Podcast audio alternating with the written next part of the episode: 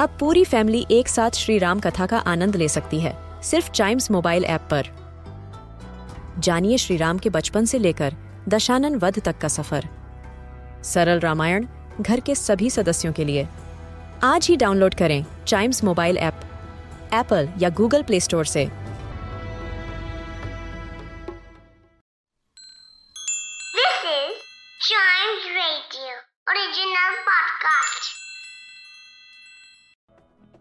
आज हम मीलों और घंटों का सफ़र हवाई जहाज़ में बैठकर बड़ी तेज़ी से पूरा कर लेते हैं।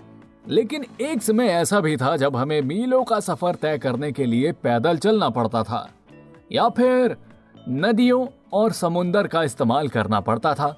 और उसमें सफ़र करने के लिए ज़ाहिर सी बात है हम नाव या फिर बड़े बड़े पानी के जहाज़ का इस्तेमाल करते थे। लेकिन क्या आपको पता है कि पहली नाव का इन्वेंशन कब हुआ था? और इंसानों ने पानी में सफ़र करने के लिए बड़े बड़े पानी के जहाज़ बनाना कब शुरू किया था? आइए इन्वेंटोपीडिया के आज के एपिसोड में पानी के जहाज़ यानी कि शिप के इन्वेंशन के बारे में जानते हैं। आज के वक्त में अगर हमें कहीं दूर जाना हो तो हम हवाई जहाज़ या रेलगाड़ी का इस्तेमाल करते हैं। और अगर किसी समंदर या फिर नदी को पार करना हो तो नाव या फिर पानी के जहाज़ का। लेकिन पुराने जमाने में ऐसा नहीं था। हमें अक्सर इधर उधर जाने के लिए पैदल सफ़र करना पड़ता था, या फिर हम जानवरों का सहारा लेते थे। पैदल सफ़र करना हमारे लिए उस जमाने में काफ़ी मुश्किल भी था, क्योंकि सड़कें नहीं थी। हमें जंगलातों से होकर गुजरना पड़ता था तो ऐसे में तेज़ी से सफ़र करने के लिए हमने नदियों का सहारा लिया। और नदी को पार करने के लिए हमने नाव बनाई। लेकिन इस नाव का इन्वेंशन कब हुआ, इसकी कोई तारीख इतिहास में नहीं मिलती है। लेकिन हाँ ये ज़रूर कहा जाता है कि इंसानों ने नदी पार करने के लिए लकड़ी के बड़े बड़े लट्ठों का इस्तेमाल किया, जिस पर बैठकर हम नदियाँ पार करने लगे। और इसकी समझ शायद हमें तब आ गई होगी जब हमने तूफानों में टूटे हुए पेड़ों को नदी में तैरते हुए देखा होगा। और बस तभी से नाव का आविष्कार हो गया।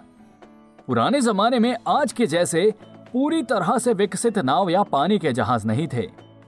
माना जाता है कि शुरुआती रूप किसी लकड़ी का लट्ठा या कोई हल्का पदार्थ या किसी पेड़ का तना हो सकता है, परंतु इस तरह उसमें गिरने का खतरा रहता था।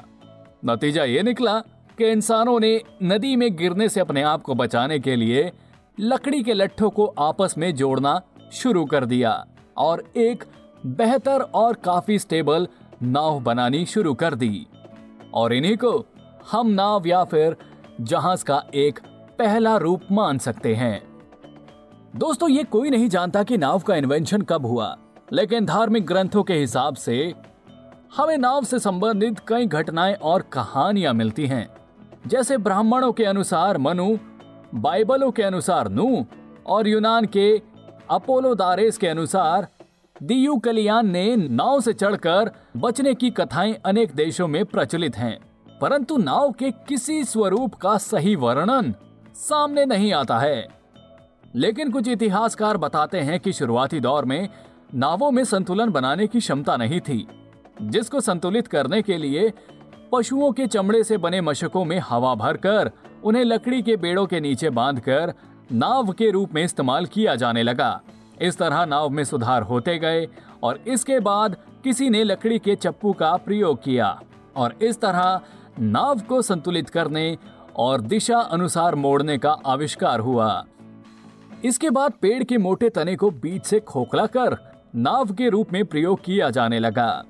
समय के साथ साथ बड़े बड़े बेड़े बनने लगे, जिससे नाव को दूर दूर तक ले जाया जा सके और वक्त बीतने के साथ साथ कपड़े से चलने वाली नाव बनाई गई, जिसमें नाव के ऊपर बड़ी सी पाल को बाँध दिया जाता और हवा नाव को तेज़ी से अपने साथ आगे बढ़ा देती, जिसने इंसानों को तेज़ी से सफ़र करने का मौका दिया। साथ ही हवा से चलने वाली नाव की मदद से इंसान अपनी काफ़ी ज़्यादा एनर्जी भी सेव कर पाते और ज़्यादा लंबी दूरी तक सफ़र करने लगे।